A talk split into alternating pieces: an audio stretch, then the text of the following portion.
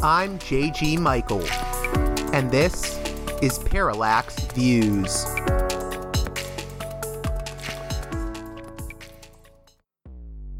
Hello, this is Mike Swanson. In a few moments, you're going to listen to another segment of Parallax Views. But before you do that, let me tell you about my new book, Why the Vietnam War. It's a sequel to my previous book called The War State, which has lots of positive reviews and Amazon. It's been out for years. But this one is a more detailed case study of how American empire national security state operate using Vietnam. And I believe it shows also how things work today, how policy is actually made and why. So grab the book on Amazon.com, Why the Vietnam War. Hey there, Parallax Views listeners. On this edition of the program, we have a double feature edition of the show once again. Later on, we'll be speaking with Nick Cleveland Stout and Tiller Giorno of the Quincy Institute for Responsible Statecraft about the latest revelations and updates in the scandals of the NSO group the Israeli firm responsible for the now infamous Pegasus spyware. But first, we're going to be talking about Israel, Palestine, and propaganda with University of Massachusetts Amherst professor of communication Sut Jhally and Roger Waters, the acclaimed musician from Pink Floyd. In 2016, Sut Jhally's documentary, The Occupation of the American Mind, detailed ongoing pro Israel public relations campaigns to downplay or dismiss the plight of Palestinians. Roger Waters provided the narration for that documentary. Most recently, Sut and Roger joined forces again to publish an article entitled The Smearing of Emma Watson, which dealt with the accusations of anti Semitism lobbed at the popular Harry Potter star when she posted an image on social media featuring a Palestinian flag and the caption Solidarity is a verb that was initially going to be the focus of our conversation. But with the recent release of the well known human rights group Amnesty International's report arguing that Israel is practicing a form of apartheid against Palestinians, our conversation ended up taking a broader focus. I hope you'll enjoy the discussion we had. And let me tell you, Roger Waters is quite passionate about this topic and isn't afraid to state his thoughts. Also, just so you know, Sut and Roger Waters will both be appearing in March at the National Press Club in Washington, D.C. for the annual Israel LobbyCon. That's going to be on March 3rd. There are tickets available for attending in real life or digitally by way of Zoom. The theme of this year's conference is Transcending the Israel Lobby at Home and Abroad, and in addition to Roger Waters and Sut Jhally, other speakers will include CIA whistleblower John Kiriakou, Israeli journalist Gideon Levy, and Palestinian activist Hanan Ashrawi, among others. If that interests you, please visit IsraelLobbyCon.org for more information. And now, before we get to our conversation with Sut Jhally and Roger Waters, a word from one of our sponsors, namely the transmedia storyteller Joseph Matheny, known for his pioneering work with alternate reality games. Joseph has a new audio drama out entitled Zen, the Zen of the Other. And let me tell you, it is a mind bender. But don't take my word for it. I think you'll be able to tell by the following promo. Words make the walls that trick us into complying with stasis. Zen. The Zen of the Other is a work that follows one man as he attempts to find his way through the jumble of modernity that envelops us all and threatens to strangle us in its tentacles longer than night. Call me Ezra. Names are not important. Cast into a world where the liminal overlaps the world of the paranormal philosophical speculation. Shadows, the void are all painted over. Magic of the deep dark night. Ezra Buckley, struggling to keep his head above water long enough to pluck a jewel of wisdom from the crown of a forest spirit. The very act of writing down the story in static form, carved into clay and hardened, was in itself an act of black magic. In a world devoid of rites of passage, Ezra finds himself on his own as he is confronted with the very real prospect of having a life changing liminal experience in the woods of Big Sur, if he can survive it. Back to zero. Which for me, those days seemed like where the forces of nature wanted me to reside. Is it even real? Is it the legendary watchers of Big Sur phenomena or something else? Zen is a work that confronts the questions of identity, modernity, life, the other, and the place for rites of passage in the modern world. Where mystery reigns supreme. Zen, the Zen of the Other, the audio play. Available now on digital.panicmachine.com, Spotify, Deezer, Apple Music, and your favorite streaming service.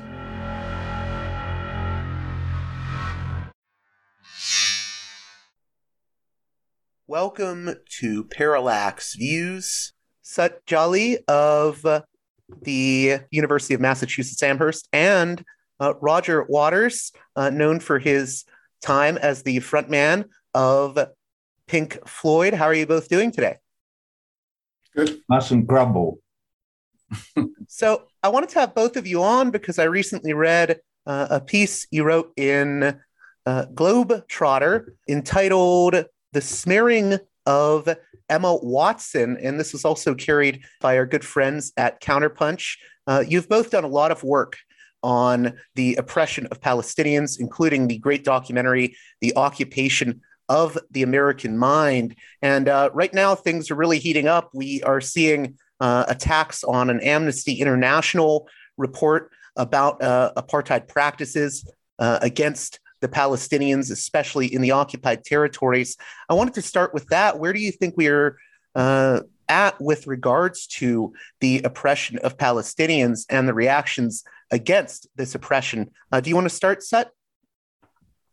Sure. Um, I mean, I actually think we're actually on the, on the cusp of a kind of new moment.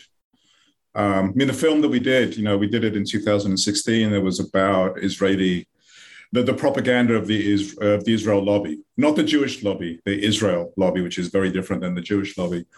Uh, and it's really talking about the power of the, of the Israel lobby. And I think what we've seen in the last, since the Gaza war in, um, in, in last summer, I think we've seen a break in that um, in that propaganda, um, and I think I think people are now starting to, as, as a result of I think social media, the the blockade that uh, Israel had had on information is slowly starting to break down. So I I think we're in a new moment now. Um, I, I, don't want to get I don't want to I don't want to overblow it, but I think there are some possibilities now that didn't exist even I think yeah, a year ago. Roger, how do you feel about where we're at right now? Because I, am very excited. I feel like a lot of younger people, especially, uh, are much more aware of these issues uh, than a lot of older generations. Well, you're right. A lot more people are aware than was it only five or six years ago that that Sut made the uh, occupation of the American mind. And I think it's exactly right that uh, Amnesty International coming out and writing it. It's about three the, the report, and but also them going public with the opinion that Israel is what it is, which is an apartheid state, uh, and um, the fallout from that, which which I live in the United States, and so I'm watching all of this go on around me, as we speak, and it's fascinating the level of panic uh, in the. But the emperor does have clothes camp, i.e., the Israeli lobby, and also huge swathes of the the the um, politicians in the United States of America are still trying to pretend that this isn't happening. So that, that I don't think there's been um, there hasn't been a break in the propaganda. The propaganda is getting more and more and more intense. What there has been is a breakthrough by Sut Jhally and people like him and like me in dismantling the effect of that propaganda so that there is now a proper open debate. People going, I mean, the amnesty thing is huge. I think it's hugely important because, and it's what's causing them to panic. And it's re- it was really interesting to me this morning when I zipped through my emails this morning to see that that um, Amnesty International, the German chapter of it, has removed all trace of it from their website, like yesterday. So they did sort of vaguely mention it, but because I, you know, I toured, I've toured in Germany on a number of occasions and done gigs there since I made that film, and they try, they do try and stop me from performing. The mayor of Munich said, "You will never work in this city again." I'm sorry to put on a German accent. And that is, uh, I'm staying in a hotel and I'm looking down into the square where those motherfuckers burned all the books in 1933 or 34 or whenever it was. So it's really interesting how blind Germany is because of its gestalt guilt about the way the Jews were treated in the 1930s and 40s in Germany. But yeah, so these are really interesting and, dare I say, exciting times if I was a Palestinian, I would be reading the paper and thinking, maybe, just maybe, you know, and look through the bottom drawer for the key and clutch it in my hand and go, maybe, maybe we're getting closer to that moment. So, sorry, can I, can I just say it's not just the Amnesty International thing, it's also Human Rights Watch, it's also B'Tselem. Uh, I mean, the word uh, apartheid now mean, I think this is where Israel is kind of losing the linguistic battle. Um, the Israeli, uh, one of the Israeli ambassadors, uh, uh, uh, I forget, forget to which country, but said this coming year, 20, 2022, the major debate we're going to have is whether Israel is an apartheid state. They said that that phrase, Israel is an apartheid state, that's going to that's going to frame the discussion that we have, and everything they're doing now is in response to that. Who said that, Sut? It was uh, I, I, I got it. There was an Israeli ambassador to somewhere, uh, but uh, an Israeli spokespeople, spokes, spokesperson. I'll, I'll, I'll, send you the I'll send you the person, but that, that's what he said. He said 2020, 2022 is going to be defined by this phrase.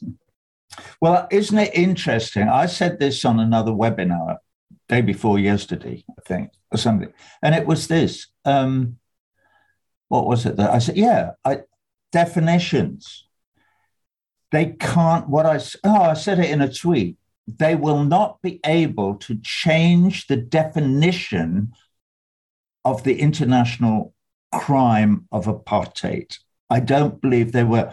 They have made great um, strides towards changing the definition of the words anti and Semite the IHRA definition that they've been trying, the propaganda machine has tried, and to a great extent successfully, to sell to universities, to news outlets, to governments, to whatever, all over the world, which is bullshit, as we know.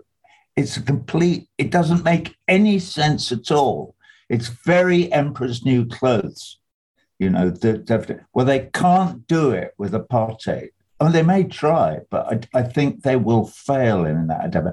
And part of the job that we all have to do is to reel back in the false definition of anti Semitism, which brings us back to Emma, that is that, that they have adopted from this strange, you know, uh, organization. Don't know how it, Sut can probably fill me in on this the International Holocaust Remembrance Alliance, whatever that might be, and whoever they may be, because because people just say IHRA definition without th- well, who are the IHRA, and who the, why do they get to rewrite Robert Johnson's dictionary? You know.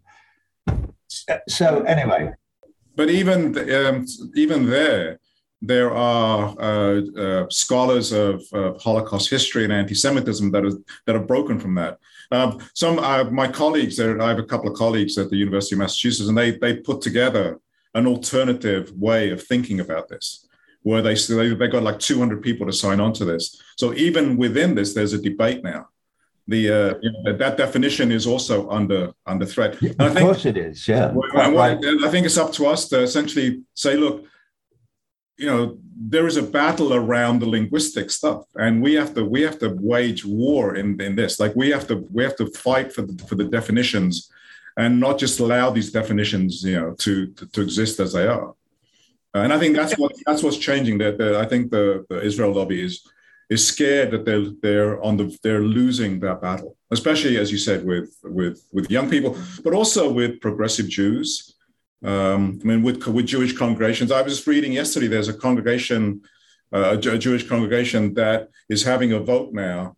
Um, I forget where it is. Is having a vote now on whether they should define themselves not just as non-Zionist, but as anti-Zionist.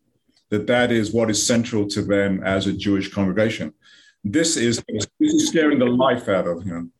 Yeah, I, I was going to say. I mean, uh, a few years ago now, we saw Peter Beinart, who is one of the you know uh, most important, I would say, uh, Jewish commentators, say, you know, I can't support uh, what Israel is doing. I mean, he basically seems to support a one-state solution at this point, uh, one democratic state. Uh, and I'm, I'm glad you mentioned the B'Tselem report because that's that's an Israeli human rights group. And what I wanted to get into was when we talk about the IHRA definition, what is their definition of anti Semitism for those who may be unfamiliar with this?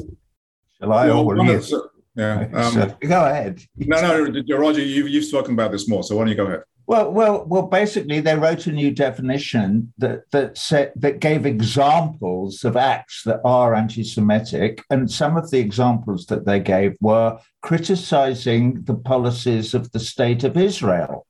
They claim that that is an anti-Semitic act and should come under and should be called a hate crime, and should, which is clearly ludicrous.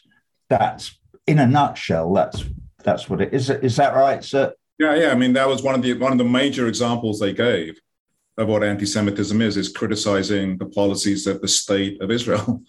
Doesn't, and, that, and doesn't that lead to not to interrupt you, sir, but doesn't that lead to sort of an erasure of Jewish voices who criticize the policies of Israel? This is what this is why we're here talking about Emma Watson, except that we're not. What interests me is where is Emma Watson? I haven't heard a sticky bird from out of her mouth. She, there's been absolutely nothing. There was that one photo with a poem written on it with a lot of Palestinian flags in it, and that was that was sort of it, wasn't it? Is that it? Has I think I, I, haven't heard anything that she says. There's been lots of people that have supported her. Yeah, but but isn't it interesting that she hasn't said anything? I wonder why that is. And I mean, I'm not, I, you know, if it ain't broke, you know, don't try and fix it. I guess I would say because it it has been a focal point for people like well, you you largely wrote the op-ed to which I you kindly asked me to attach my name and make the odd comment, which I did happily. Um, but so it has it, it has been part of the struggle and it's important. But I, I'd, I wish she was on this webinar so we could go, come on then, girl, what do you think? You are the center of this tiny little piece of controversy that opened up the whole J.K. Rowling thing as well and, and all of that. And it, it's interesting too, uh, really quickly, if I could. I, I mean, all she did was uh, post on Instagram uh, solidarity as a verb uh, was uh, the the image she posted, and it had a Palestinian uh, flag on it. I mean, I, I, mean, if that's anti-Semitism, I mean, we are really uh, stretching the definition. Yeah, of course it is. It's ridiculous. We and that's why it's important. Clearly, what she is doing by posting that is showing solidarity with the struggle of the Palestinian people for basic civil and human rights. That's it. That's all. It's, it's it definitely is an expression of solidarity with the with the indigenous people of what we call Palestine. So, good on her. So, so if you could, can you explain how do we get to this point where there's this sort of linguistic game going on where uh, you know any criticism of Israel is being uh, you know referred to as anti-Semitism? Because to me, I think, and and this is why I really liked your article. I, I think it almost cheapens the fight against anti-Semitism. It's actually making the fight against legitimate uh, anti-Semitism uh, much harder. I mean, that's why we wrote the article. Is that it's it's is not only a deflection away from what Israel is doing, but is actually cheapening the, the term and and drawing attention and, and making the real anti-Semitism that exists in the world, the, the right-wing fascist variety, it's making that even legitimate and normal. That's, and I think that's one of the real dangers of this. Um, that it's actually fomenting anti-Semitism um, uh, rather than just defending what Israel is doing. I mean, uh, what I think is interesting in this is, I mean, Roger has been attacked for this for for for you know for a decade now. I mean, when you talk about people being accused of anti-Semitism falsely, uh, I mean, Roger has been at the at the center of this for a long time because he's been so outspoken. And what, what I where I think we are right now is it's now so clear that they cannot defend the policies. They won't even try. They don't even try defending the policies. All they have left is smearing the, the, the names of people who dared to raise this. For me, that's a victory. For me, that means that they cannot actually engage in a debate about what is going on, and all they have left is is this you know, is there's a smearing campaign, and it's and it's working less and less. Um, when again, when people like when if someone like Emma Watson, when Hermione from you know from Harry Potter is regarded as an anti-Semite, that is making that legitimate. That is you know because she is for for millions and millions of people, millions and millions of young people, you know she is a heroine. And when you're attaching this to her, it's like, well, what's so wrong with with anti-Semitism if, if Hermione is like this? And I think that's the that's the great danger. Uh, it was interesting, you know, why the email from someone who was a, he's a um, he's a Jewish historian in Montreal, and he, he, wrote to us after he read the article, and he said, you know, I, I agree with everything said except for one thing.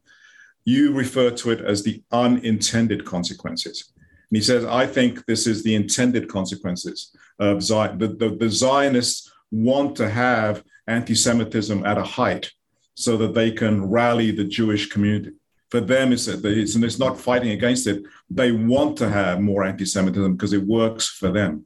Uh, so, but he said is this is not unintended. This actually is the intended consequence, which I thought was I haven't really looked into, it, but I thought that was an he was an historian. He said that that's what that's what they've been doing for decades. That's the official strategy. That's fascinating. You know, I didn't even when I read that and read that that was part of your response uh, in the article, or or since then. I, I, was still scratching my head slightly, but it, it takes one back to um, where was it? Where recently the the fascists were marching around the town, talk, literally chanting, "Jews will not replace us." It was, it was in Charlottesville. Charlottesville, in Charlottesville, exactly. Yeah. Which so that is what that that is what this lumping trying to change the definition of anti-Semitism actually encourages is that that that is the point of the thing, and that's interesting that the historian that you speak of, the Jewish historian, should have should be pointing that out and saying they want that. The Israelis, the street, you know, the Ministry of Strategic Affairs. I believe they they're closing that down now. They're calling it something else because it's become an object of almost of derision certainly in our community. But whether whether or not that's the case, I don't know. But but it um, reminds me of you know a few years ago when there was one of these attacks against the Jewish community in uh, in France, uh, and Netanyahu went to France and was speaking at a, at a synagogue and said, you know, this is like, it's really dangerous being Jews, come to Israel. And the entire congregation got up and started to, to sing the French national anthem. in response, they said, no, we are French and Jewish. We don't have to be, we are done, Israel is not the place where we can be Jewish. We are Jewish and French. And yeah. so there, that, that was that was Netanyahu trying to say there is only one place that's safe for Jews, and that's Israel. And yeah. that was the Jewish community, you know, rejecting that. Well, he he was front and center in the Je suis Je, Je suis Charlie, in in all those after the massacre in in the Charlie Hebdo um, offices in Paris and the Bataclan thing. I mean, Netanyahu practically lived in Paris for the next uh, however many weeks it was, trying to somehow piggyback onto that and make that part of the heroic Israeli people's struggle against Iran or something, which is kind of what he tries to make everything. I just wanted to add uh, really briefly, if I could. I mean, you know, it, it concerns me when we see this conflation of um, criticism of Israel and you know this label of apartheid uh, with uh, being anti-Semitic because uh, you know I, I, live in Pittsburgh. I remember a few years ago when the Tree of Life synagogue shooting happened. I I, th- I get very concerned about the issue of anti-Semitism, but I don't think that means we can't also be concerned with the plight of Palestinians. And I mean, uh, it's interesting uh, in in the article you uh, wrote, uh, Sut, you have that former Israeli UN representative, Danny Danon, writing just that tone deaf tweet 10 points from Gryffindor for being an anti Semite. And I, I, was just. It was minus, it was minus, it was minus 10 points. so if you could, another word that comes up a lot when we talk about these issues uh, is Hasbara. So for my listeners, if they don't know what that is, uh, can you explain to them what uh, this sort of PR campaign is known as Hasbara. Roger, why don't, why don't you go? Well, Hasbara or Hasbara is, um, hang on, let me think what the, the literal, the explaining, I think, is the literal translation from the Hebrew. It's explaining. So it's a propaganda campaign. It loosely describes the whole propaganda campaign to explain to anybody who might not know that Israel is a wonderful democratic country where everybody is treated equally, democracy, the only democracy. I'm not going to say these words much more because it's what they do. And it's a complete lie. There is nothing democratic about Israel. It's an apartheid state, right? Where the where they have tried to get rid of the indigenous population, which at the time, at, at the beginning of the state of Israel, was only 13% of the, of, the, of the country that we're talking about. That's what is now the state of Israel and the occupied territories together. Okay. They were a tiny minority. Um, and so the, the Hasbara is trying to explain that there's nothing wrong with expelling the indigenous population a part of this planet in order to make room for a settler colonialist invader. And, you know, if, if they might point, for instance, to North America as a jolly good example of that, because that is what the Europeans did when they arrived, when Columbus, Columbus and all the rest of us, and the English and the Germans and the bloody French and everybody else and the Portuguese, and when the, the Europeans arrived it's what they did. And they and and they achieved great success, except that the societies that they have created are sick, as we can see. I know I'm digressing now, and that's a completely different subject.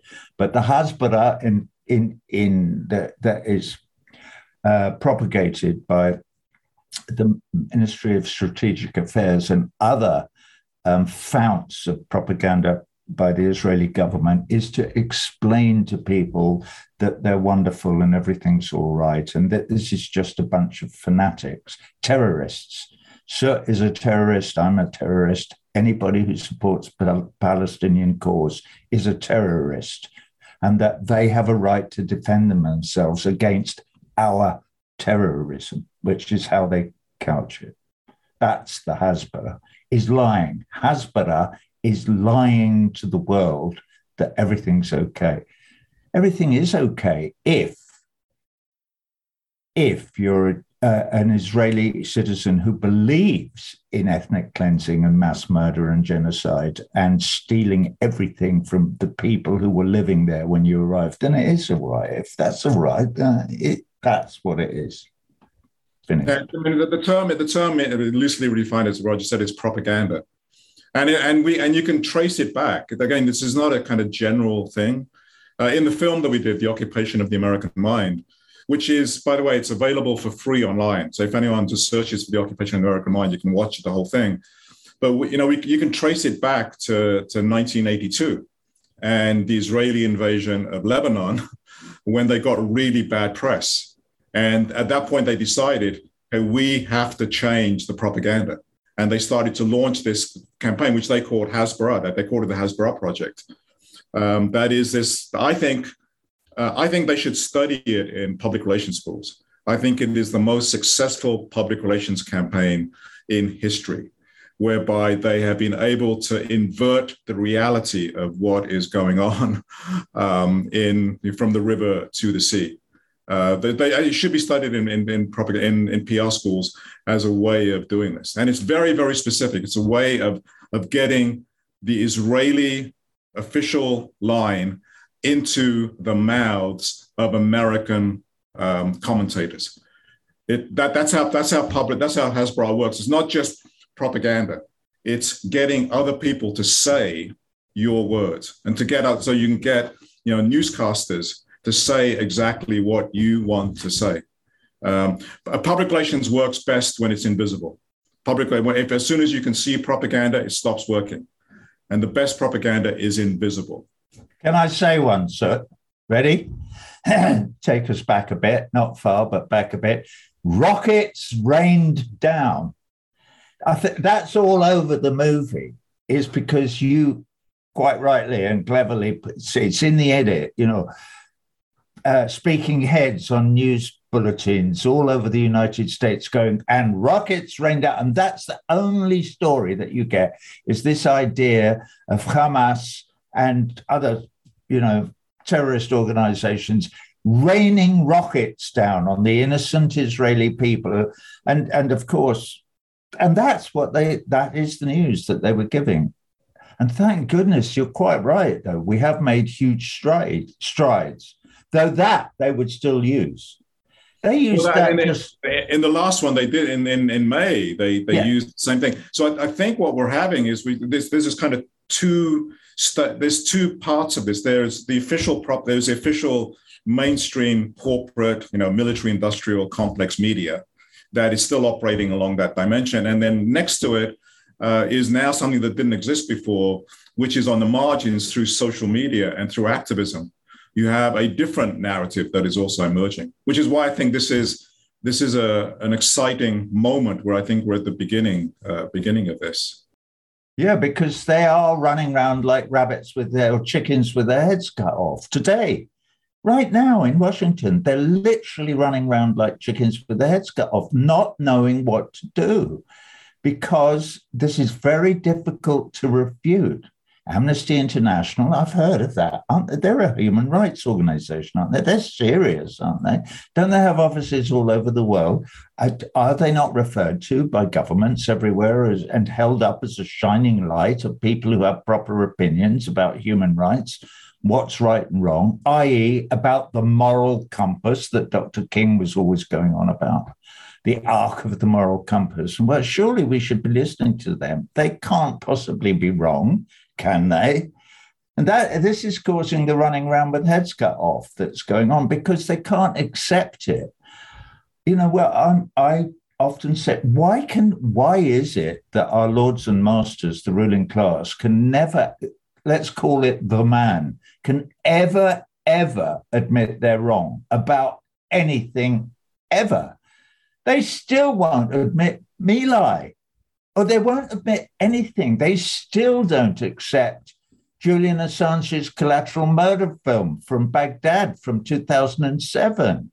They still won't let Leonard Peltier out of prison. They can't bring it to the. Everybody knows the man's innocent. He's been in jail for 46 years. They cannot bring themselves to say, you know what, we were wrong. They just can't do it. You know, Biden, if he can get out of bed in the morning without falling over, goes, and he's the same about Israel. He's like completely blinkered. But Joe, the emperor has no clothes. You're naked, brother. You're completely naked. You're a total embarrassment. Everybody knows you're naked. I was I was going to say in that regard, I, I, think we even see that with what, what you know. I, I, was talking to uh, Professor Stephen Zunes uh, earlier, and he was saying how it's insane how uh, even before the Amnesty International report came out, uh, it was preemptively being attacked. And you see all these Congress people attacking it, people in the Biden administration attacking it. And I have to even wonder did they even read this 280 page report, uh, or are they just getting talking points? No, they didn't read it and they won't read it. They don't want to, they couldn't care less about it. They don't, they have their narrative. They know what the narrative is. They're the greatest friends of Israel. They will never waver from the path. It doesn't matter if Israel is turning into the Third Reich. I know you're not allowed to say that, but I've been saying it because it's true. So you're not allowed to say that. And they won't. They never would. They back off from it because they've learned a mantra. It's like learning by route, you know, which is an which is there's very, very little education in, in the United States of America. You, there's no public education. Um, with all due respect to the public schools out there, where there are heroic teachers trying to do work, they get so little support from from government money and so little in the way of resources. It's very difficult for your children um, to get educated. And I've forgotten where I was going, so I'll shut up. I mean, I, sorry, yeah, I think what's happening is, I mean, again, I mean, I want to keep, uh, I, you know, there there is the propaganda, but within the Democratic Party itself now, there is a debate. I mean, there are activists within. It's not not only just people outside, as there used to be. There are now people within it, and I think one of the great things that Bernie did, Bernie Sanders did, was you know, I at the in the 2016 uh, primaries uh, in Brooklyn, when he actually used the term Palestinians for the first yeah. time. I think that that that broke something, and it's now young people uh, of all kinds, young Jews, people within the Democratic Party on the left, the connection with Black Lives Matter. Again, what happened last year in last May when, uh, or you know, last year when when the George Floyd protests were happening. If you looked at those protests, there were many, many Palestinian flags and so the connection between Black Lives Matter and between Black oppression in the US and Palestinian oppression is now becoming clearer and clearer. Uh, and again, all those, you know, all those liberals who are who have Black Lives Matter signs on their lawns, they've got to now come to terms with this. They've now got to they, the, the, what Israel is doing to the Palestinians is no longer just an issue over there. They now have to come to terms with it because this movement that they want to support, it, it has now become central to them. So it's central to it. So I actually think this is, again, we are at a very kind of muddled moment right now. There's an opportunity here for us to kind of, to kind of pull on the Gordian thread. Okay, I mean, I, I often talk about, you know, Israeli propaganda is like this Gordian thread. It's been so tight. It's been so powerful. Um, and now there's a chance, I think, to pick at it, to pick apart, to, to start the picking process. Yeah, and if I could just add to that, I, I think we're already seeing a, a, sort of changing of the guard in public opinion, not just with Emma Watson, but you even have, uh, you know, mega, you know, celebrity stars like uh, Roger, and and also people like uh, Seth Rogen, uh, the comedian, speaking out now. And I, I think you know when people say, well, but we we we believe in Israel and the self determination. Uh, people can say, well, what about the self determination of Palestinians? Uh, you can't erase them. And I think we are at a turning point because younger people just aren't buying it anymore. And also, you're right. I think there is a debate in the Democratic Party uh, even someone like Nancy Pelosi has sort of had to, you know, criticize AIPAC at times in the past year. And she's sort of cozying up now more and more uh, to uh, J Street, which is the sort of alternative Israel lobby. And whatever one may think of J Street, uh, it it does sort of offer a, a different take on things than AIPAC. AIPAC seems more and more radical to a lot of young people. Yeah, I think that with, the, with, that, that's just been uh, that. I mean, a lot of activists have you know talked about that, and so there is a, I think, a fraying of uh, of that ideology. Um, yeah, you know. It just takes so long, sir, doesn't it? Shit that's self-evident, you know. We we when people come on board, I only came on board of, to this question in 2006, so I've only been sort of doing this for 15 years. But the 15 years goes by in a heartbeat. And yet from the moment you that you stop being dead and start being awake and go fuck me look what's happening. This is disgusting. 15 years can go by like that. And yeah we've made progress but how does this shit not get solved and why? And the answer of course is because um, the system under which we all live is absolutely designed to protect itself so that nothing happens to upset the apple cart because those apples belong to the ruling class and they're well going to keep them to themselves and nobody is going to get and this is how they do it.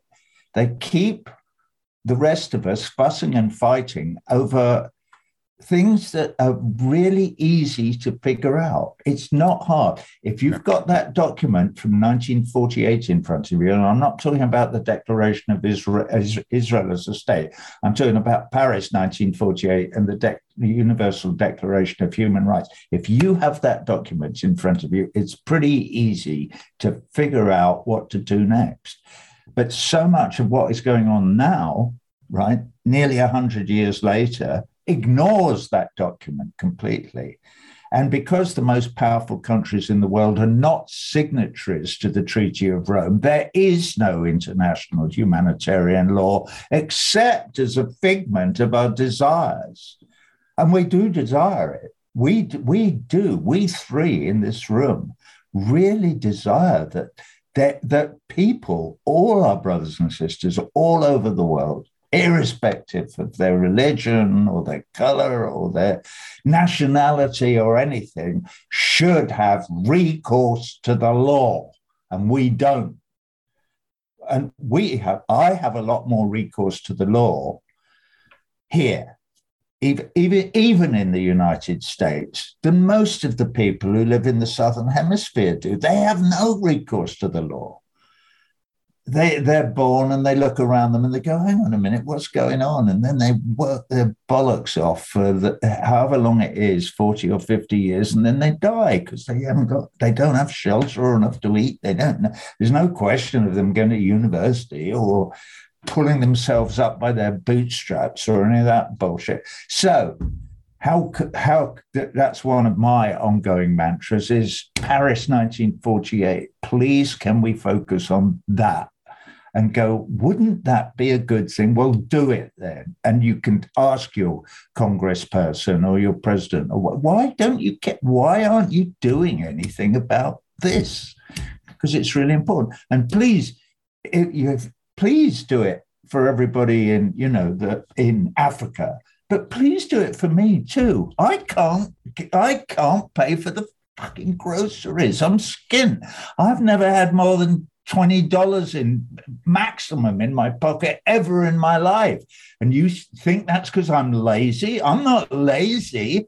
I'm working as hard as I can, but I can't accumulate anything because fucking Jeff Bezos has got it all on some desert island somewhere, evading tax, you know, or Bill Gates or Zuckerberg or you know, or any one of another 10 or 15 multi, multi, multi billionaires who actually own America. They own the government and they decide what happens. And they want, they want to be, they want to be rattling their sabers at, at Putin, at Russia over the Ukraine, which is the craziest thing any of us have lived through, with the possible exception of the Second World War.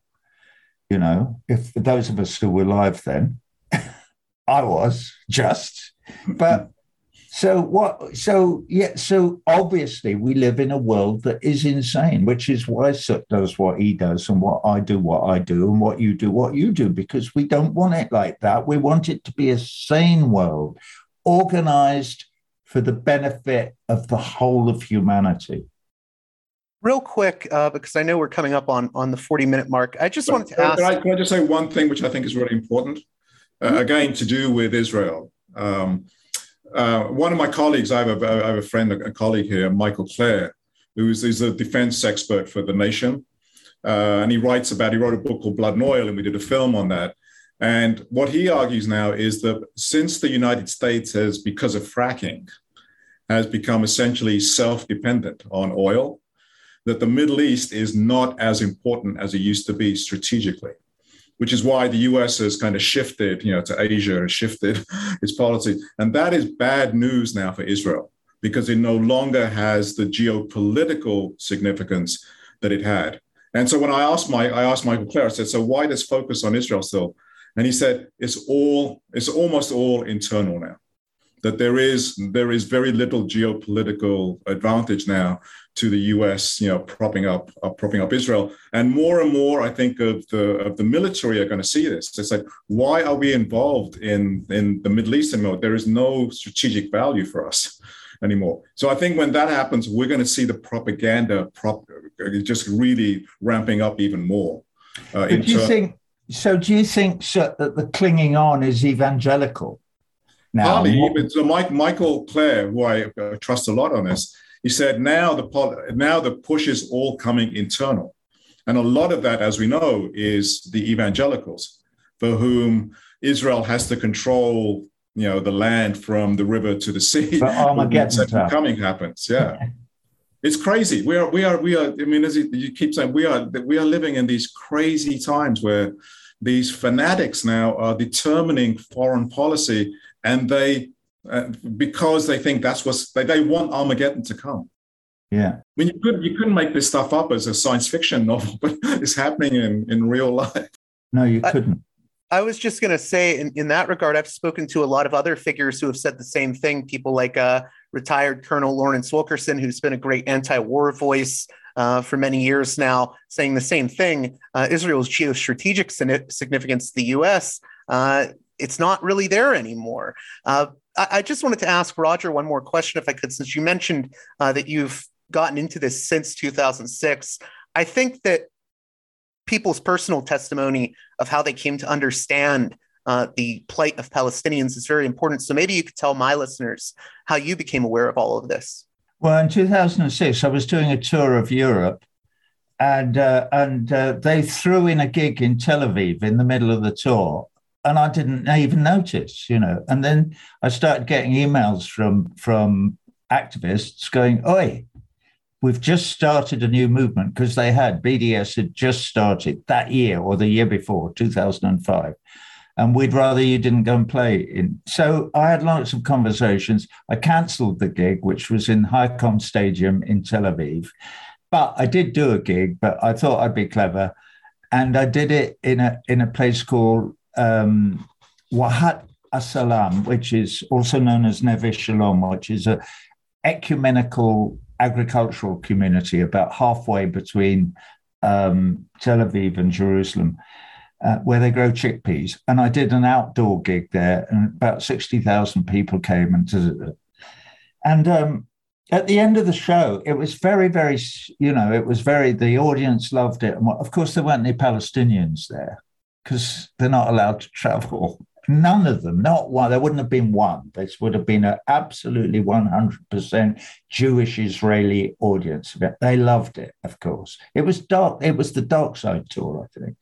Speaking of which, sir, on the wall behind you, you have got Dark Side of the Moon going up in bloody smoke. What is that? You've got the cover of Dark Side of the Moon and it's exploded. Are you trying to tell me something? I can't, can't even see what you're looking at. you got on the wall behind yeah. you. there's an equilateral triangle made out of smoke, it looks like, and it's going up into the air. It, it does look like the cover of Dark Side of the Moon. right, kind of, oh no, this is that was just the triangle. Sorry, it's a triangle.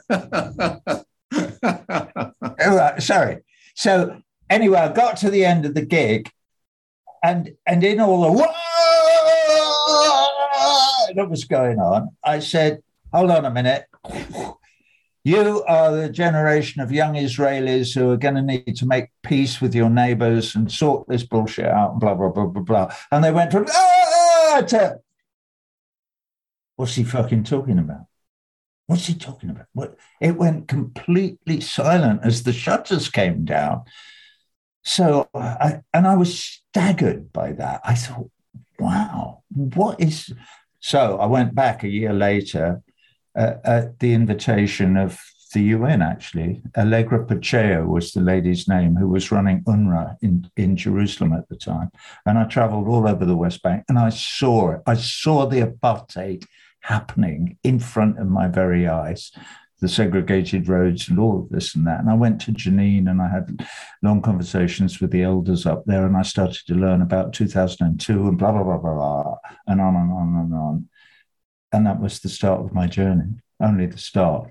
And it's been a long uh, journey so far, and it's going to go on. Uh, but thanks to Sut and, you know, and many, many others, you know, uh, we, we are we are we are slowly peeling the onion slowly but it's and, and it's so difficult because of the resistance from the evangelicals and from the great military industrial complex and from Jeff Bezos and Bill Gates and all those assholes and fucking Mark Zuckerberg. They're hugely resistant to anything that we ever say or do because they do not want a world order that believes in recourse to the law for the people. They want to rule the world where the only people who have access to the law are them, rich people. I, I think in closing, I'll just say, you know, the fact that there are so many people attacking Amnesty International, attacking the B'Tselem report, attacking journalists like Emily Wilder, you know, th- there are elements that they're they're scared because they know that young people and and many others are pushing back on you know the ignoring of the plight of the Palestinian people. And I, I think, uh, as as Sut pointed out, we're seeing a change. And I want to thank both of you for the work that you've done. I suggest everyone watch the occupation of the American mind. And also, I, I want to promote real quick, if I could, uh, you're both going to be appearing at the Israel Lobby Conference uh, next month in March. And I very much look forward to that. IsraelLobbyCon.org. Uh, .org. And uh, if there's anything both of you would like to say in closing, how they can keep up with your work. I know, Roger, you have a, uh, a tour coming up. Uh, anything that I missed or you want to say in closing, uh, the floor is yours. Uh, if you want to start, Sut, and then Roger, last word.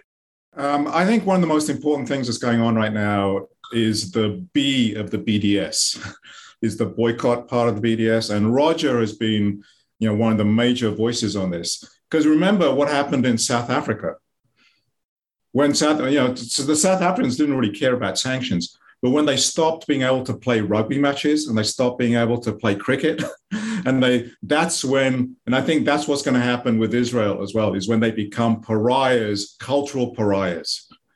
That's going to make a big difference. And Roger has been at the, at the forefront of, of you know, of, of making sure that anyone who goes to Israel, any artist who goes to Israel, knows what they're doing.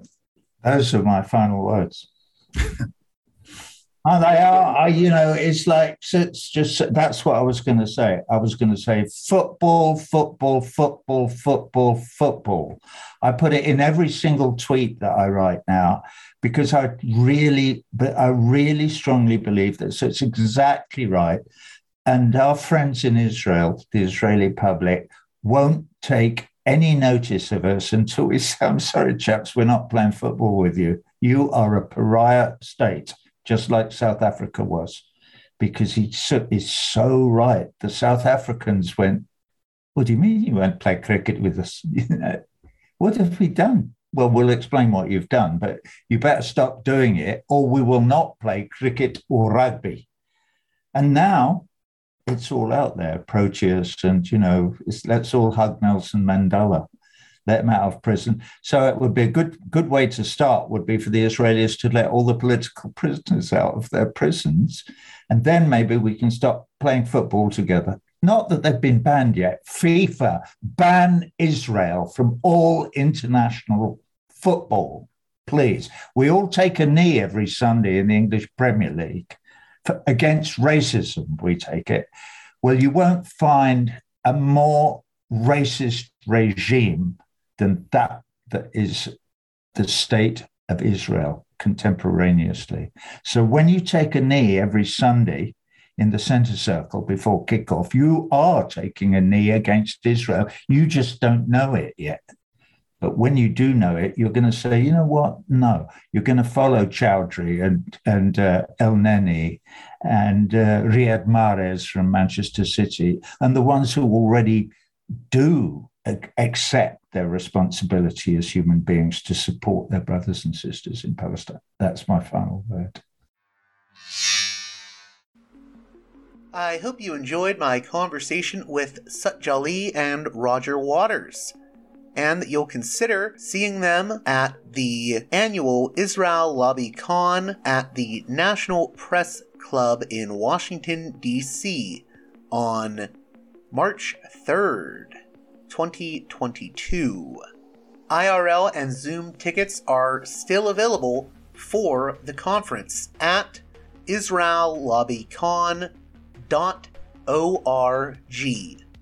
Next up, the Quincy Institute for Responsible Statecraft's Nick Cleveland Stout and Taylor Giorno join us to discuss the latest developments and revelations in the scandals of the NSO Group, the private Israeli firm responsible for the now infamous Pegasus spyware. There's been two bombshell reports in the past week on NSO Group. Nick and Taylor will be filling us in on all the relevant details. But first, a word from one of our sponsors. This time, musician Rick Berlin author of the new book, The Big Balloon A Love Story.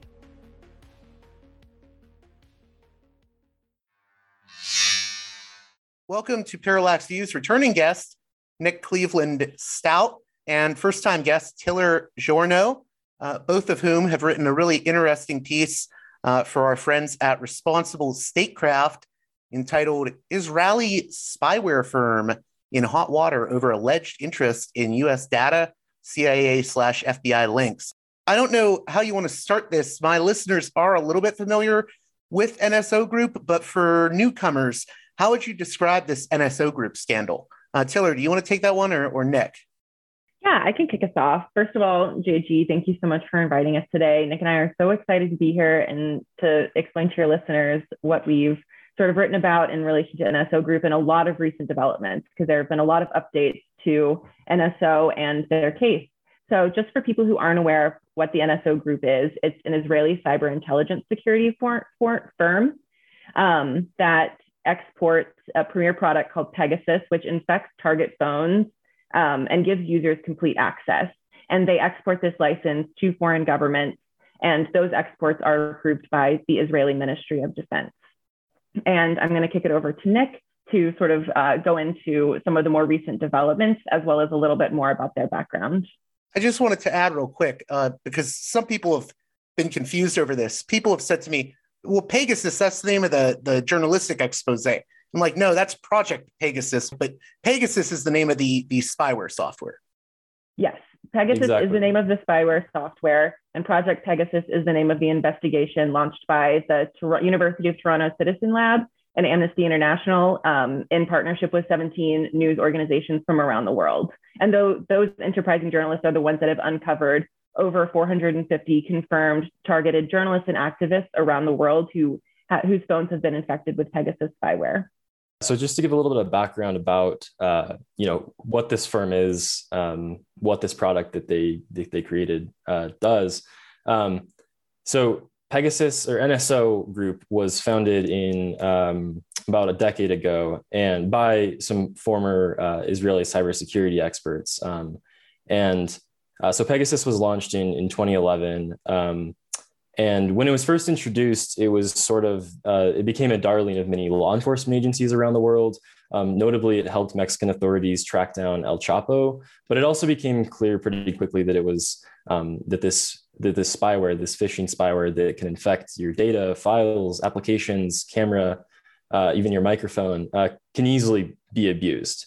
Um, and so, like you like you mentioned, most people know NSO because they sold their spyware to Saudi Arabia, um, which then used Pegasus to target people close to uh, Jamal Khashoggi, including his fiancee. Um, and this obviously brought a lot of attention to NSO. Um, and the the the internal ethics committee um, at NSO decided that uh, they would no longer sell their their spyware to Saudi Arabia, but pretty quickly by early 2019 they had reversed that decision, um, and that sort of encapsulates, I think, like this turnaround that we've been seeing with NSO Group. Um, instead of fading into obscurity due to the Khashoggi scandal, then NSO has become emboldened um, in a way, and uh, yeah, like like Taylor was saying, there there are at least 450 cases of, of journalists, activists, dissidents um, in 16 different countries that have been hacked using Pegasus, um, and that includes Morocco, Saudi Arabia, the UAE, Poland, Rwanda, um, and Israel itself. Uh, and then in late 2021, it was reported that there were 11 State Department diplomats uh, serving in Uganda that found Pegasus spyware on their phones. Um, and this revelation uh, seems to have led the Biden administration to place NSO on what's known as the entity list, which is essentially a list of, of businesses that's, that their actions negatively impact US national security and foreign policy interests. Um, and placing NSO on the entity list um, effectively bans the company from buying software components from US vendors without a license. Um, and that mostly gets us up to speed with um, these two major bombshell reports from the New York Times and the Washington Post. I want to get into that, but first, I was going to say I think uh, there's even a connection between, um, you know, the deaths of journalists in Mexico in, in relation to exposing drug cartel uh, materials and NSO Group. I, I believe there was uh, Pegasus spyware used against some of the journalists in Mexico. Yes, Yes, that is great. I think it was one of the first reported cases. Um, was uh, it was in Mex of of journalists that had their phones infected by Pegasus. I think it was in 2017. So so yeah, I'm just pointing that out because there's so many tentacles to this story, and uh, you know, it's it's like something out of a, a cyberpunk dystopian novel where you know this group is basically you know uh, doing spyware for hire. Uh, so this week, though, or or uh, maybe just last week, uh, the Washington Post has reported on an account from a whistleblower, I believe Gary Miller. Uh, could you talk a little bit about that, Taylor or uh, Nick? Yeah, I first want to say what want to jump on what you said about spyware for hire. One of the things that diving into the Foreign Agents Registration Act informational materials. So basically, any foreign entity that's trying to lobby the United States um, has to register under this FARA database. And all of their informational materials basically set up their service as a paradigm that it is vital to national security that they're able to have this surveillance. And if if journalists or activists happen to be targeted, well, that is a sacrifice we're willing to make in the name of national security. And one of the points that we really just wanted to highlight is where national security and human rights is a false, false choice. We're not making anyone safer by the selective application of human rights, which brings us to um, our indications that so the Washington Post piece was so explosive in conjunction with the New York Times Magazine because previously in their FARA filings, NSO claimed that they didn't have the, the capacity to access United States phone numbers and that Americans weren't going to be harmed or weren't going to be able to be surveyed by this spyware. However, uh, Gary Miller, the whistleblower who was then the vice president of Mobileum, which is a California based company that works with cellular companies to enhance their security, was on a conference call with NSO Group where uh, a representative from NSO offered Mobileum bags, quote unquote, bags of cash to access their global communication networks. And that was really troubling because it shows that as early as 2019, when this call took place, that um, that NSO was trying to get access to not just phone numbers in different countries, but also um, any any phone communication around the world. So, Nick, would you like to add anything to that? Yeah, I can talk a little bit about the other uh, sort of bombshell report that came out um, just a few days before the Washington Post um, report, which basically is that um, the, the main takeaway is that the FBI had been testing um, a version of Pegasus called Phantom, which provided a workaround for Pegasus not being able to target American phones. Um, and so that testing went on for, according to the New York Times Magazine, for a couple of years um, before the FBI ultimately decided that that they that they weren't going to purchase um, Phantom. But there was a long internal debate, um, both at, at, the Department of Justice and FBI, uh, during which the FBI paid reportedly around five million dollars, um, racking up fees in, in testing this this technology. Um, so it, it's so that's that's a pretty major report because, um, you know, given that the Biden administration last November said that they replaced placed NSO Group on the entity list, it's a it's a pretty big break from sort of previously flirting with using the technology on in American law enforcement itself. Um, and there were some other important revelations in in that report as well from the New York Times, including that the U.S. government arranged and paid for the government of Djibouti uh, in East Africa to obtain Pegasus, um, despite its egregious human rights record. I would also add, add, Nick, for all of the bombshell reporting that was done, there's still a big gap in the reporting as to why the Justice Department and the FBI ultimately decided to forego using this spyware. Um, they uh, reportedly decided to not pursue Phantom around the time that Project Pegasus launched in mid July. So um, there again, there's no explicit reporting as to why these decisions were made. And I would love to know if anybody has any information on that, because it would be very interesting to hear and understand whether this is something that was a one time flirtation with surveillance or if it's part of a much longer effort that will basically be, be the FBI trying to implement surveillance of United States citizens to quote unquote advance national security, which should be said, has been a justification in our post 9 11 world for a lot of bad behavior. I, I was going to say it's interesting that, uh, you know, the US has sort of uh, taken a strong stance seemingly against NSO and, and this Pegasus spyware just because, I mean, there is such a huge battle over, uh, you know, the world's most powerful uh, cyber weapon. Uh, the New York Times has a whole article about that with that exact title and everyone is scrambling uh, to win this tech game because that's probably in a lot of ways the future of warfare. The future of warfare is in many ways uh, going to be fought in cyberspace in a lot of ways. So, do you think that one of the reasons for maybe U.S. sentiment on uh, Pegasus and the NSO group has to do with uh, not liking that this is getting into you know anyone's hands uh, who pays NSO Group. I don't know if you guys can speculate on that, but I I just wanted to get your thoughts. Yeah, I can take a stab at it. Um, I am currently reading The Perfect Weapon by David Sanger, and this is a paradigm he sort of explores a lot. Is this almost levels the playing field, whereas the United States spends, you know, we just approved a 778 billion dollar budget in um, in at the end of last year to beef up our military hardware and equipment, which is an enormous sum. But smaller countries like North Korea are able to sort of deploy and develop these cyber weapons for a much, much smaller sum. But to me, it doesn't make sense that the way that we are going to combat this spyware getting into the hands of adversaries and allies alike is to ramp up mass surveillance, not of our adversaries and allies, which is already taking place, but that we need to bring this and look at um, everyone in the United States, regardless of whether they are a criminal or are just suspected because we we know that people can can basically bring up whatever justification they're they're looking for. Nick, I don't know if you have anything to add. Well, I, I was going to say real quick that the reason I brought that up is I had one listener that was uh, saying, "Oh, you know, it's the U.S. is only going after this now because."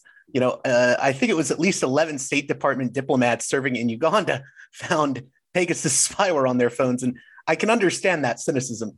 Yeah, you know, it's one thing when you're surveilling other people, but it's a whole lot less fun when somebody's infected your own phone, right?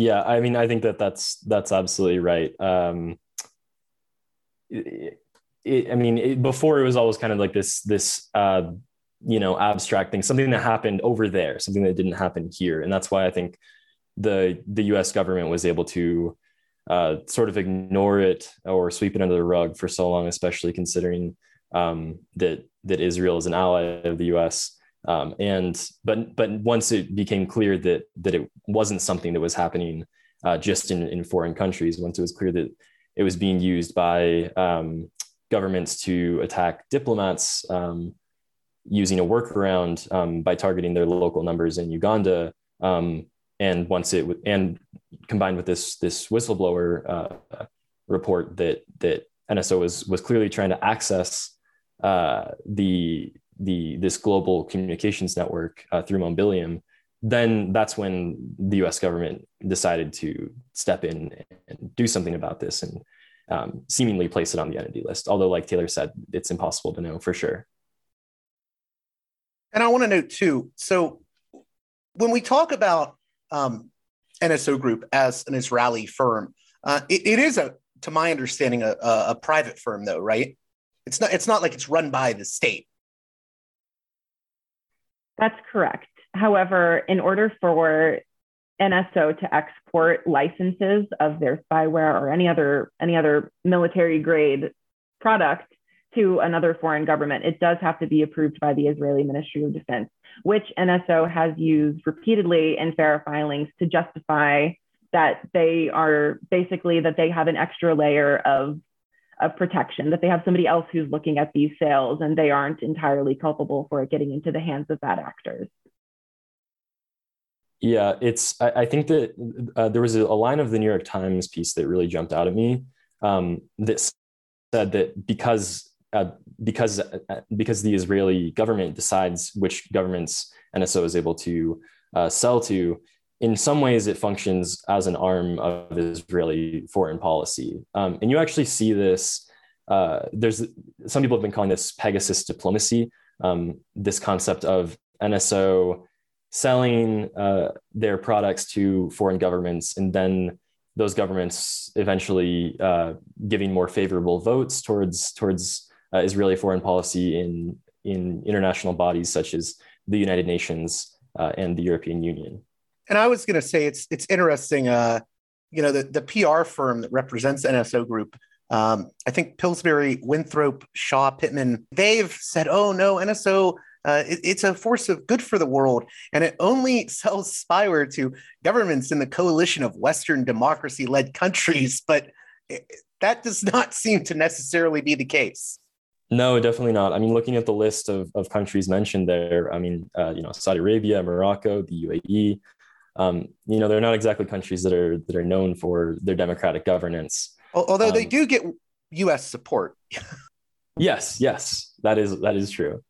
Um, but yeah, on, on that note, it's also uh, interesting to note that that uh, NSO Group has also added a new firm to um, they've they've added a new uh, PR firm basically to um, try to turn around all of this negative publicity, um, and known as the Chartwell Strategy Group in a two hundred fifty thousand uh, contract. So it seems like they're trying to. It seems like they recognize that there's a lot of negative press about about NSO Group right now, and they're trying to do everything they can to sort of turn the tide in their favor. And to to further add to this um, this PR storm theory, there was also a, another PR firm called Mercury Public Affairs who NSO had basically retained for $150,000 a month in between um, January 2021 and when the firm ultimately split with NSO Group in November 2021, right before uh, the firm was placed on the entity list, there, they had filed over 99 pieces of FARA informational material, mostly responding in a similar fashion to things that you noted to Project Pegasus, basically saying, we don't know anything about this. We only sell to countries that are beacons of democracy. If only Citizen Lab would share its data with us, then we could address the problem. And actually, these journalists are the ones at fault because they're the ones that are basically giving a playbook on how to avoid surveillance to terrorists and child trafficking rings and other bad actors. So it's actually these journalists who are who are allowing bad actors to, to flourish in this world by pursuing this project, which is kind of enough to make somebody's stomach turn. Now, who are the players in the US? Because we've talked about uh, how this technology has been used by uh, Saudi Arabia. We've, we've talked about how it's been used against uh, journalists in Mexico, uh, but it's also gotten indirect investment from the state of Oregon. Yeah, so Oregon became the largest indirect investor um, in in NSO Group because they they have a large sum of money, um, upwards of I think 200 million in this um, UK based uh, firm, Novalpina. Um, and interestingly enough, so they, they invested that, um, I think in 2018. Um, and then in 2019, Novalpina uh, decided to buy a majority uh, stake in NSO Group. And that was with the tacit approval of Oregonian officials. So there's a clear um, you know, Israeli creepy Israeli spyware firm is not really what you think of when you think of um, of Oregon, of the state of Oregon. Um, but it is true that the the pension fund specifically uh, is a major investor in NSO Group. Do you want to add to that at all, uh, Taylor? Oh yeah, I was just going to say, and this, of course, with the the flurry of what are we going to do about the United States and the government's relationship with um, NSO in the wake of its addition to the entity list. John Russell, who is the chairman of the Oregon Investment Council, defended the decision to basically not divest from the questionable sectors um, because it would exceed the council's mandate and turn it into an activist body. But our argument is that the decision to remove funding from from this group, this entity that has sold to governments that have used it to commit atrocious human rights abuses that have resulted in the death of at least one journalist is not an activist decision, but it's one of placing foreign policy at the heart of our foreign policy. And that's why we really wanted to advance um, Senator Wyden's proposal to place NSO under the Global Magnitsky Act because it would freeze assets, it would prevent um, executives in the company from traveling, and most importantly, it would cut off funding from the United States to this company. So it would make it a lot harder for them to operate because they do rely on funding from the United States to sustain their operations. Could you fill that in for my listeners? You mentioned the Global Magnitsky Act. If I have listeners that are unfamiliar uh, with the whole story of the Magnitsky Act and the, the Global Magnitsky Act, maybe you could uh, fill them in on that. Yeah, so the original Magnitsky Act um, stemmed from the murder of um, a, a, bodyguard of uh, Bill Browder in, in Russia, um, who was tortured and killed. Um, and after that, then then Bill Browder uh, began lobbying for uh, some some sanctions bill, something to be done to specifically target the Russian officials uh, that were responsible for for that assassination. You know, sort of as a counter to these very broad-based economic sanctions that I think we traditionally see in American foreign policy. Um, and he specifically, uh, I believe, lobbied. I believe it was John McCain um, who introduced the original Magnitsky Act um, which was again centered specifically around this one instance. Um, but then I think in 2016 it was that the global Magnitsky Act was passed, which was basically uh, a recognition of um, oh, and I should say so. Uh, what the Magnitsky Act does is it allows the U.S. government to uh, freeze assets held in U.S. banks of individuals um, and also impose uh, visa bans. Uh, so for a lot of people that that have uh, that have money in U.S. banks or or vacation or have a second or third home in the U.S., then it's a pretty significant uh, step, and, and it's and it's often favored um, by by policymakers for the for the reason that it is much more targeted than these um, sort of broad-based economic sanctions that I think increasingly we see uh, impact people at the bottom rather than the people at the top. Um, and so the Global Magnitsky Act was was um, was Congress's way of of expanding that not just to Russia but to any entity or individual um, or company worldwide that is deemed to be harming American uh, national interests. I just wanted to add real quick. I've always found it interesting. Uh, you know, I, I, think a lot of us uh, that cover foreign policy issues talk about sanctions, and I think sometimes, you know, I, have had listeners that are that are sort of uh, new to the topic or or layman to the topic, uh, and I think sometimes people don't realize that there is a sort of debate out there about, uh, you know, should we have these sort of generalized sanctions, which we've seen what they have done to countries like Iraq and Iran and Venezuela. Uh, but there's also these targeted sanctions, uh, which would target specific individuals and organizations.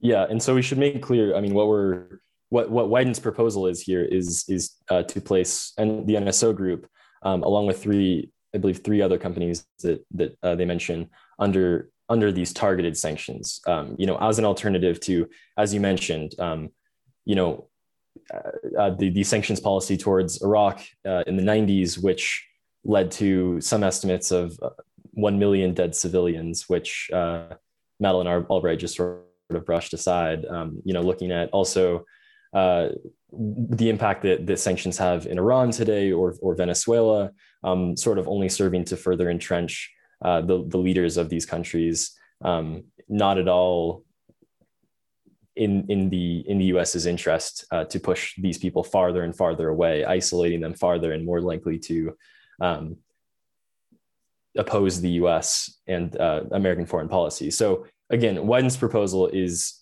is just to to place NSO group uh, specifically, uh, you know, this one individual firm rather than uh, an entire country, an entire economy um, under sanctions. I will add to that, Nick, that it doesn't necessarily completely isolate um, the government of Israel from this entire debate. After after the Commerce Department added NSO to the entity list, the Ministry of Defense in Israel announced that they would attempt to lobby the Biden government on behalf of the NSO group to have it removed from the list. The results of that lobbying either haven't played out or haven't really been reported on, but it definitely was a point of tension between the United States and Israel um, at the end of last year. I was going to say too, and Wyden isn't the only congressman that is concerned about this uh, Pegasus spyware and uh, NSO Group's dealings. Correct? No, th- those are that's just my biases showing through because again, I'm I'm, uh, I'm an Oregonian. But no, uh, he proposed it along with with Adam Schiff, um, from California. Demo- yeah, Adam Schiff, um, chair of the House Intelligence Committee um, from California. Uh, also, 12 other Democratic lawmakers. I believe uh, Gregory Meeks is on there. Um, and also, uh, I think Ted Lieu, Representative Ted Lieu, has taken a, a, deep interest in this as well. He uh, was actually the lawmaker that um, the whistleblower from Mobileum contacted um, to report the the offer to buy up global uh, communications networks for bags of cash. Yeah, and he has uh, requested that the Department of Justice investigate this whistleblower complaint because it should be said Miller made this this tip to the FBI in 2017 when this call took place, and it was never followed up on. So Representative Lieu would like the Department of Defense or Department of Justice to investigate this quote unquote fishy behavior. Although we really chose to focus on the Global Magnitsky Act sanction because it has it's it's an act that has more teeth and is able to sort of enforce and actively cut off funding on a global scale for this company that's committed human that has sold its spyware to governments that have used it to commit human rights abuses. The NSO's chairman uh, actually, I think, resigned recently, um, and I guess he has said, you know, this decision's unrelated uh, to all the scandals the NSO group has been implicated in. But uh, it, that's pretty interesting timing, and also uh, this phantom spyware software I, I wanted to talk about those two things. Yeah, well, let's start with the chairman Asher Levy stepping down. Um, I will say this, Nick and I actually rewrote, wrote and rewrote this article a few times. Our initial reporting wanted to cover um, the first comprehensive list compiled by Haaretz of the 450 confirmed targeted cases around the world, as well as recent developments that the Israeli police had used it not only to target civilians, but also mayors and that a Human Rights Watch official in the Beirut office's phone had been infected. But we had to pull a lot of that from the piece in the light of the recent developments related to the New York Times Magazine, um, which you're right, came out two days after Chairman Levy announced that he was going to step down. We have no um, official reports or confirmation because he did say that he decided to leave for reasons unrelated to the uh, to NSO's many controversies. But it is very, very convenient timing that two days before both New York Times Magazine and Washington Post stories came out that he took his leave. And then, Nick, if you want to talk a little bit more about Phantom and sort of building off that Washington Post uh, revelation. Um, I don't know, JG, if you had any specific questions about that specific. Well, I was going to just ask, timing, what is uh, the the Phantom spyware? Because I guess uh, it's reported that it could transform American smartphones into intelligence gold mines. Yeah. So um, Phantom was is basically create was basically the uh, new system created by NSO Group to provide a workaround for uh, one of these one of these lines that that uh, the the PR firms that we alluded to earlier have consistently put out about NSO Group, which is that NSO Group does not target, or, or excuse me, that that Pegasus cannot be used to target uh, American phone numbers. Um, and so to to get around that, uh, to basically not lie to themselves about that, they created this other system called Phantom. And the only client that NSO Group supposedly has offered phantom spyware to was the United States government, specifically the FBI. Um, however, this really goes back to both what I said at the beginning, where a lot of times national security interests can trump human rights concerns, and what you said later about, you know, the battle for the most powerful cyber weapon. It's it's now out there, this phantom spyware that is able to target US phones. So, in the United States' relentless push to try to win this cyber surveillance warfare, it has led to the development. And who knows, maybe there could be demand out there, but um, by other agents and, and agencies or governments that would like to to hack United States phone numbers. And now, because in the name of national security interests, we push for this surveillance technology. It is it is out there in, in the world and being proliferated and it really does kind of require international cooperation on a global scale to try to try to rein this in and have some kind of arms control for our cyber weapons that is going to be the preeminent battlefield like you said in the coming decades i think that's a really important point and um, something that we mentioned in the piece is that uh, you know if the us is the only country to place nso group under the global magnitsky act it'll be impactful but not quite as impactful if the us also gets its allies um, to place the NSO group under their versions of the Global Magnitsky Act. Because um, something that a lot of countries did in the wake of, of the US passing their version of the Global Magnitsky Act is they uh, took their own versions of, of that and passed it in their own domestic uh, their own domestic law uh, that is basically a carbon copy of, of the Magnitsky Act. Um, and so, it, you know, if the U.S. pressures the UK, for instance, to uh, do the same, then that'll be very impactful, especially considering that Novalpina um, the firm that has a, a major uh, stake in NSO Group is based in the UK. Real quick, is is the Phantom uh, spyware is it any different from the Pegasus spyware? Is it like like is it more advanced, or is do we not know, or is it just uh, like you said, is it just a workaround for you know other things? From from what we understand from the New York Times reporting, it's it's pretty much just a workaround.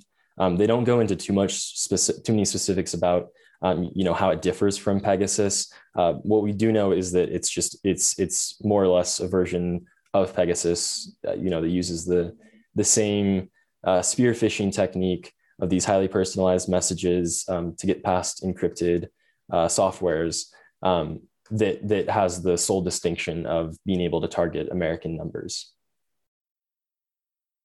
And uh, last thing here, uh, I know you mentioned that uh, a former UN special rapporteur, I think, uh, is it David Kaye? Yeah, David Kaye, uh, who's a special rapporteur, was a special rapporteur on uh, the issue of um, freedom of, of, of speech, freedom of expression as a basic human right. do we know anything about how the UN in general is looking at this? Is it just this former special rapporteur, or are there elements of the UN that are concerned about this? Yeah, actually, that is definitely something that I would like to look further into. I haven't heard of any prominent reports, but it is definitely an issue that's being addressed on the global stage. But it's mostly being led by um, independent organizations like Amnesty International or, like I said, um, the University of Toronto's Citizen Lab. But I haven't seen any specific reporting about or any any statements from the United Nations. Nick, I'm not sure if you've seen anything. Uh, I haven't. Um, but it is important to note also that there is a major uh, roadblock in the UN being able to do something about it because of the Pegasus diplomacy uh, that we alluded to earlier. Um, for instance, uh, you know, there's there's sort of this network of of of people that that uh, that it, that they have been selling their their uh, that, that they have been selling Pegasus to that then is now voting favorably towards Israel in the UN. Um, one example is that when the idea when, when the Israeli Defense Ministry licensed the sale of Pegasus to Hungary, um, then Orban uh, deployed the hacking tools on opposition figures, social activists. Um, but then Orban, in turn, became Israel's devoted supporter in the European Union um, and was, was one of the few countries to not speak out against Israel's plan to uh, unilaterally annex uh, swaths of the West Bank. So we're kind of seeing stuff like that um, pop up you know, not just with with Hungary, but also with India, with Poland, um, with with sort of this network of, of countries and governments that are interested in the software and likely won't be as vocal about it at international organizations such as the United Nations um, for the purpose for, for the sole reason that they themselves are, are using this this uh, weapon. So then, in closing, uh, you know, it, I, this feels like a story of. Uh, you know some uh, a Pandora's box being opened. What what can really be done to deal with this issue of you know I, I mean cyber weapons being sold to the highest bidder? It seems like a, a nightmare yeah, my my hope is that we get to a, po- a point in our international dialogue and our international diplomacy where we understand that we're not advancing national security by allowing allies or adversaries to trample on human trample on human rights. Because right now it seems like every country is sort of pursuing their own cyber warfare agenda, and we would definitely need to come together um, in these large international organizations or within alliances to have a firm understanding of how as blocks of, um, of, of nations and states in this international order, we would like to conduct cyber warfare. Um, just like there is international human rights law dictating laws of warfare, we would need something to encompass what we can and can't do in terms of cyber warfare. Well, I think this is going to be uh, an ongoing story. And uh, is there anything I missed or that you guys want to mention uh, just final word goes to both of you. Well, I'll just say that um, you know NSO Group is a firm that that that has a lot of attention. There's a lot of attention on it right now, and for good reason. Um, but like we were talking about earlier, it goes way beyond just one Israeli firm. Um, just to mention a couple of the other uh, firms that that the Wyden and Schiff proposal mentioned, there's also uh, a company called Dark Matter, which, according to an investigation by Reuters, hacked into the devices and accounts of human activists and journalists, including Americans, on behalf of the UAE. Um, there's Nexa Technologies, uh, which, according to an investigation by the French news organization uh, Mediapart, sold bulk internet monitoring technology to the governments of Egypt and Libya.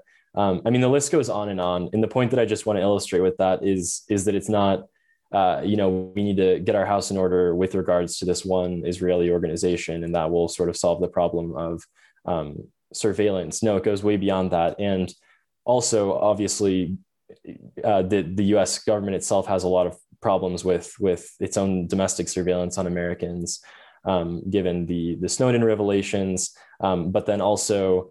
Uh, you know, exemplified by the FBI's flirting with NSO groups, um, technology uh, and considering buying Phantom for uh, its own domestic use. So I think that you know there has to be, you know, like like Taylor said, um, we need to come to a place where we recognize that on both counts, both on the counts of of human rights and national security, um, this kind of surveillance isn't advantageous to America or Americans. It doesn't advance the interests um, of everyday Americans.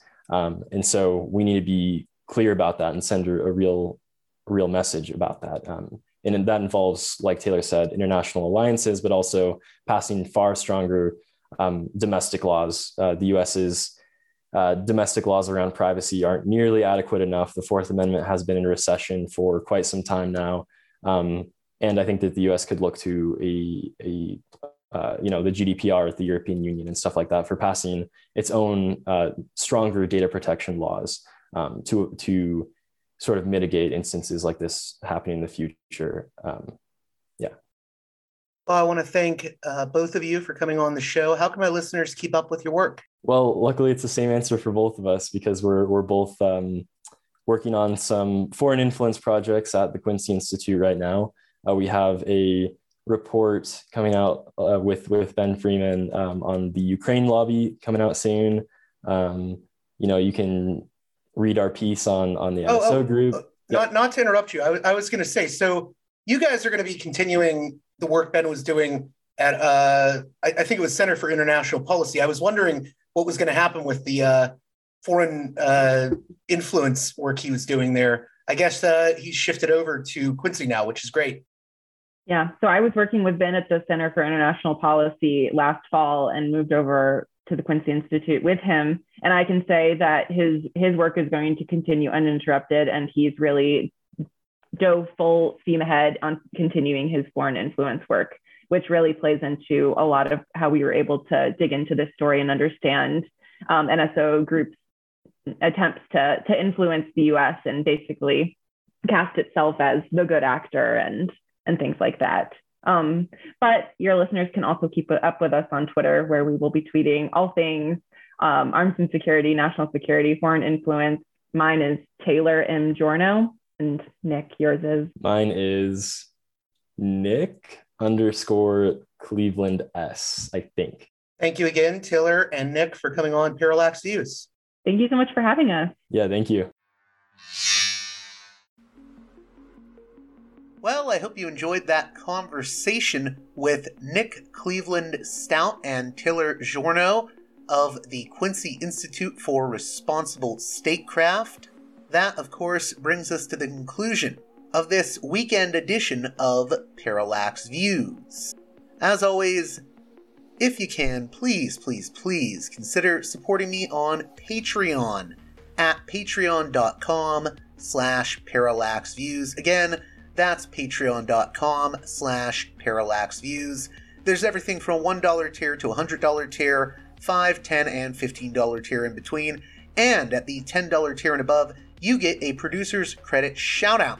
So, producer's credit shout outs to Mark, Arlen, Spartacus, Gunner, Ed, Gratz, James, Mickey, Brian, The War Nerd, The 42 Group, Nick, Emilia, Chase, Chris, Orc, Black Tuna, Nathan, David, Holland, Martin, Stu, Jeffrey, Thomas, Fabian, Elliot, Colin, Matthew Ho, and the Mirror Framework.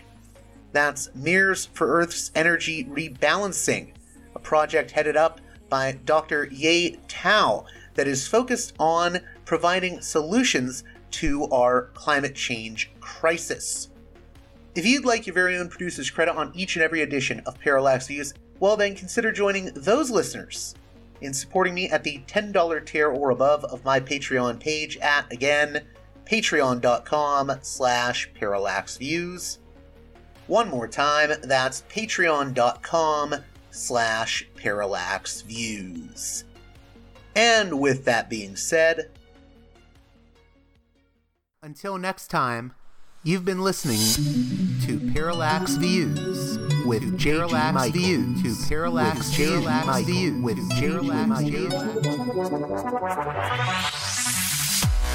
The way out is not simply to say don't do it, just to prohibit. It's nothing else. If we don't do it, others will be doing it like crazy. So, you know, we have to confront the problem.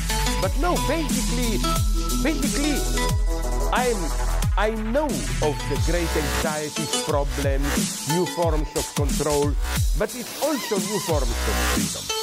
This is why I always emphasize that uh, uh, internet and all this new digital stuff, it's a very ambiguous phenomenon, but it's the field of struggle. New forms of enslavement, but at the same time, new incredible forms of freedom. We have to accept the fight with no nostalgia for old, allegedly more authentic communities or whatever.